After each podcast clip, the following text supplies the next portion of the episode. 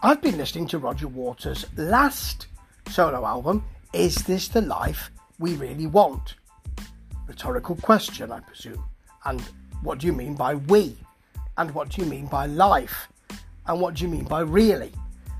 Anyway, the reason why I've been doing it is because he's trending on Twitter. And the reason why he was trending on Twitter is because I think he's in Canada.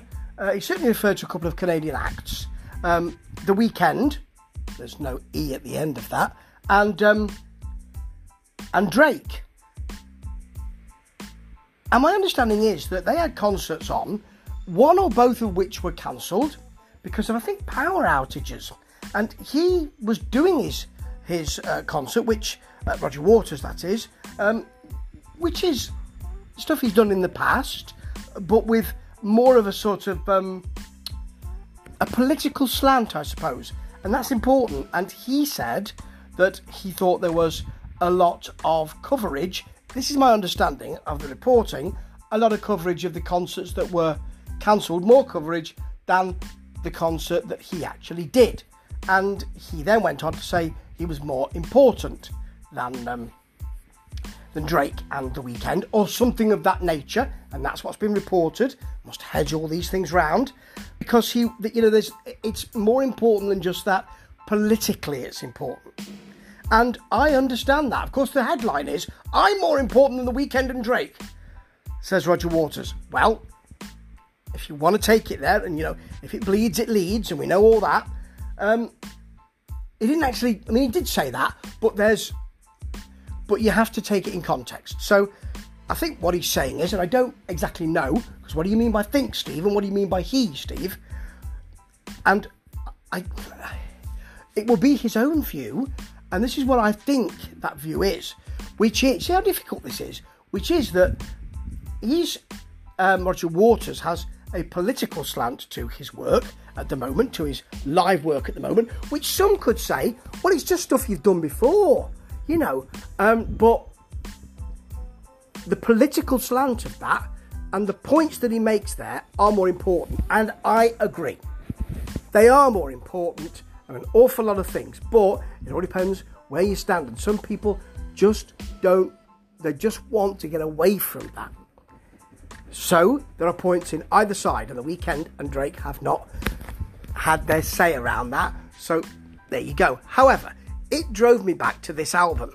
And I'm not sure I have ever heard it. Because I think, for me, I was a great fan, great fan of, uh, I'm a great fan of Pink Floyd and, and latter day Pink Floyd. Listen, I'm a fan of the final cut. I'm that bloke. You, you knew there was one. It's me. I really enjoyed it at the time, and I still think it stands up now. But I know I'm in a massive minority. One is the loneliest number. Anyway, I really liked it when he, when I didn't like it when they split up, although I knew that was going to happen. Um, I haven't liked Pink Floyd's work without Roger Waters because I don't think there's a sharpness to it. I think there's an ease and a sort of let's have a let's have a bit of port after dinner feel to it. But I understand other people do like it, and that's great. And I really liked the first Roger Waters solo album. Didn't I think the cover's problematic, but I think that um, the pros and cons of hitchhiking is extraordinarily paranoid and neurotic and scary and dramatic and completely off beam. And I really admire that, but it's a difficult listen and you can only listen to it once in a blue moon. Is this the life we really want? Is different. And what he tends to do, and we know that Roger Waters tends to have a downbeat view uh, musically and have a sort of narrative over that. So when we were young, starts the album with a bit of chat about school, some kind of portentous backing as if to say, right, you expected this, here it comes. But Deja Vu has strings, acoustic and vocal, and you know what?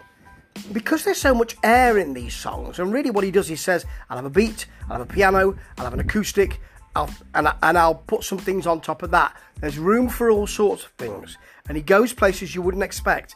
This, Deja Vu, has a bit of a Laurel Canyon, early Laurel Canyon feel to it. Can't believe I'm saying that really, but I am saying that because that's the way it sounds to moi. Then we move on to things like The Last Refuge, which has a jazzy, almost skittering beat. He is over singing here. He does that, and a lot of people like it, and so do I, but you can't deny it is a bit of over singing. There's downbeat piano here, and that's a real feature of this album. Heartbeat and power chords with a kind of walking the streets, preacher, narrative. I speak the truth, but it's my truth narrative. We've had that from Roger Waters quite a lot. You know, whose truth? History is written by the winners, and whose truth are you talking about? There's a giddy up beating picture that in the middle of it, and then the backing vocals just make it fly a bit. It's got atmosphere and a little bit of a free jazz feel. See? There's more stuff in here than you think. Is This the Life We Really Want? The title track is a jazzy push. It's got jabs of strings. It's got him just giving us that narrative. A lot of people are doing that now. They've caught on in a way. You've got an awful lot of that. You know, I, and I like a lot of bands that do that. I like the way that Clutch do that. I like the way that Neil Fallon does that. I like the way that Andy Tillison does that in the in the Tangent. Mike Scott's begun to do that in the Waterboys. It's great. It really worked me. And of course, Tom Waits does it and makes a feature of it, and that's a different thing. But I like that too. Then you've got the most beautiful girl, and it is beautiful. It's a beat, it's a piano, it's simple, it doesn't go anywhere. But why would you want it to when it's so warm and so welcoming and a real caress? It's a great album, this. Because it goes places and it does stuff you wouldn't expect. It's almost as if Roger Waters is saying, Didn't think I'd do that, did you? It's almost as if he's smiling at us from the sidelines saying, You never expected that, I, that that would be a bit free jazz, did you? You didn't expect that would be a bit Laurel Canyon. However, I could be wrong. I could be wrong. This could be just the way that I feel.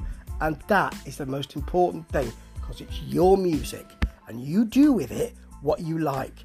And that is what Roger Waters will do as well. He always has, and thank goodness he always will. Ta ta.